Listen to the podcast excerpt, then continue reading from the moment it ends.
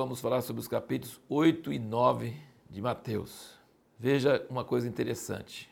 Ao redor de Jesus, nós sempre vamos ver três tipos de pessoas. Nós vamos ver multidões, nós vamos ver discípulos e nós vamos ver fariseus e escribas, ou oponentes religiosos. Esses três tipos de pessoas você vai ver ao redor de Jesus o tempo todo. Note como o Sermão do Monte começa com multidões, no capítulo 4, versículo 25, diz: De sorte que eu seguiam grandes multidões da Galiléia, de Decápolis, de Jerusalém, da Judéia e da além do Jordão. E versículo 1 do 5: Jesus, pois, vendo as multidões, subiu ao monte, e tendo ele se assentado, aproximaram-se os seus discípulos. E aí você fica pensando, então ele viu as multidões e foi falar com os discípulos, virou as costas para as multidões e foi para os discípulos. Só que no fim do Sermão do Monte, no 7, Versículo 28 diz: Ao concluir Jesus esse discurso, as multidões se maravilharam da sua doutrina, porque as ensinava como tendo autoridade e não como os escribas. Então, os multidões estavam sempre presentes ao redor de Jesus, sempre. Antes do Sermão do Monte, no fim dele. E Jesus é, sabia que a solução para as multidões eram os discípulos, por isso que ele dedicou tanto para os discípulos. Ele sabia que ele sozinho não iria conseguir atender a necessidade de todas as multidões. Aí você vê no fim do 9, versículo 35, diz: Percorria Jesus todas as cidades e aldeias, ensinando nas suas sinagogas, pregando o evangelho do reino, curando toda sorte de doenças e enfermidades.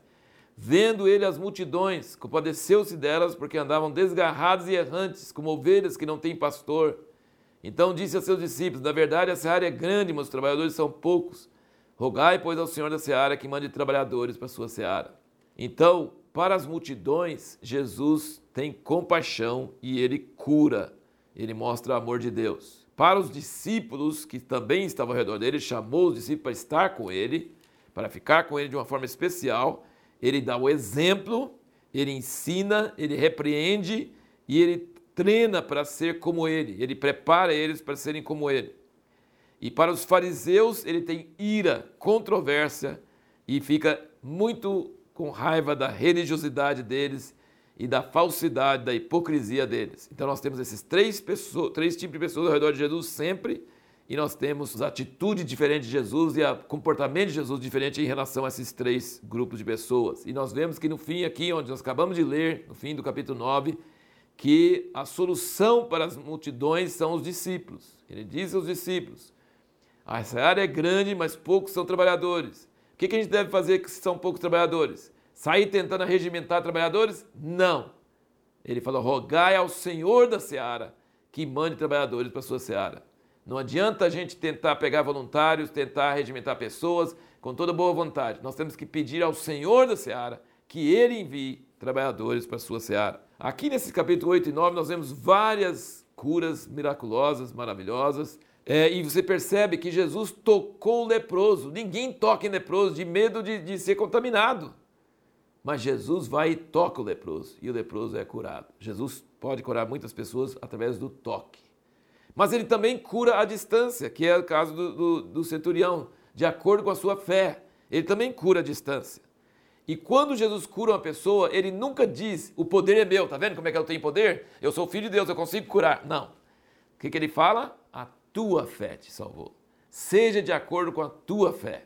Então Jesus sempre está dizendo que a cura não é uma coisa passiva, mas as pessoas que chegam a Ele, Ele fala que elas têm fé e elas serão curadas, e a fé delas é que vai ser agente dessa cura delas. Note que a pergunta que nós fizemos no último vídeo foi é, por que não podemos dizer que há pessoas que Deus não quer curar? Porque hoje nós temos bastante explicação da incredulidade, dizendo ah, vai ver que talvez Deus não quer curar. Ah, não, a gente, Deus não, não cura porque talvez ele não está com vontade de curar essa pessoa. Tem que orar para saber se é vontade de Deus curar. Isso é uma grande mentira. Isso é uma grande mentira. Eu vou mostrar aqui com alguns versículos. Ó, capítulo 4, versículo 23 e 24 diz aqui, ó, percorria Jesus toda a Galiléia, ensinando nas sinagogas, pregando o evangelho do reino e curando todas as doenças e enfermidades entre o povo. Aqui não diz que ele ficava discernindo quem merecia ser curado e quem não merecia. Ele curava todas as doenças e enfermidades entre o povo. Assim a sua fama correu por toda a Síria e trouxeram-lhe todos os que padeciam, acometidos de várias doenças e tormentos, os endemoniados, os lunáticos e os paralíticos, e ele os curou. Não diz que curou alguns. Agora você vai no 8,16, aqui, ó, nossa leitura de hoje. No 8,16, diz: Caí da tarde trouxeram muitos endemoniados, e ele com a sua palavra expulsou os espíritos e curou todos os enfermos. Note a palavra todos os enfermos. E o 9,35, e percorria Jesus todas as cidades e aldeias, ensinando as suas sinagogas, pregando o evangelho do reino e curando toda sorte de doença e enfermidade. Teve um irmão muito poderoso usado por Deus no século passado, chamado T.L. Osborne. E ele era um pastor da Assembleia de Deus.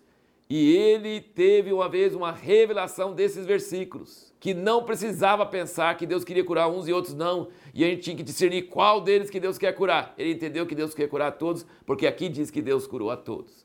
Então, não tem pessoas que Deus não quer curar, tá? Isso é uma coisa errada. Tem coisas que a gente ora, ora, ora e não é curado, e a gente não sabe por quê.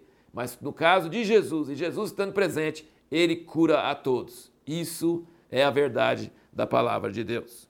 Agora, veja no início do, do capítulo 9, Jesus diz ao paralítico: seus pecados são perdoados. Olha, se qualquer pessoa que não fosse Jesus falar isso, seria realmente blasfêmia. Eu, como homem, posso dizer que os pecados de um outro homem é, é perdoados, os pecados dele?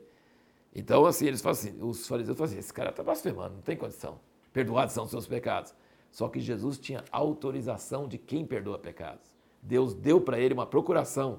Deus deu para ele o direito de perdoar pecados. E ele falou, perdoados são os teus pecados. E quando ele fala isso, ele, ele fala assim, quer saber como que eu tenho essa autoridade?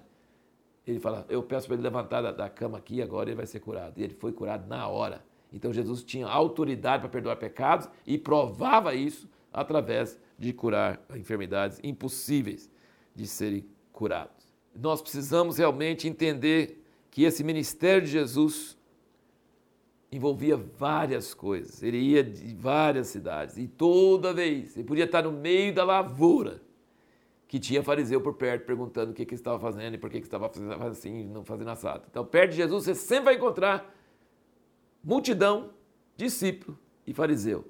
E Jesus vai ter reação apropriada para cada uma dessas necessidades. Nós vamos ver mais disso mais na frente. Agora a pergunta para o próximo vídeo é o seguinte: o que, que é blasfêmia contra o Espírito que não pode ser perdoado?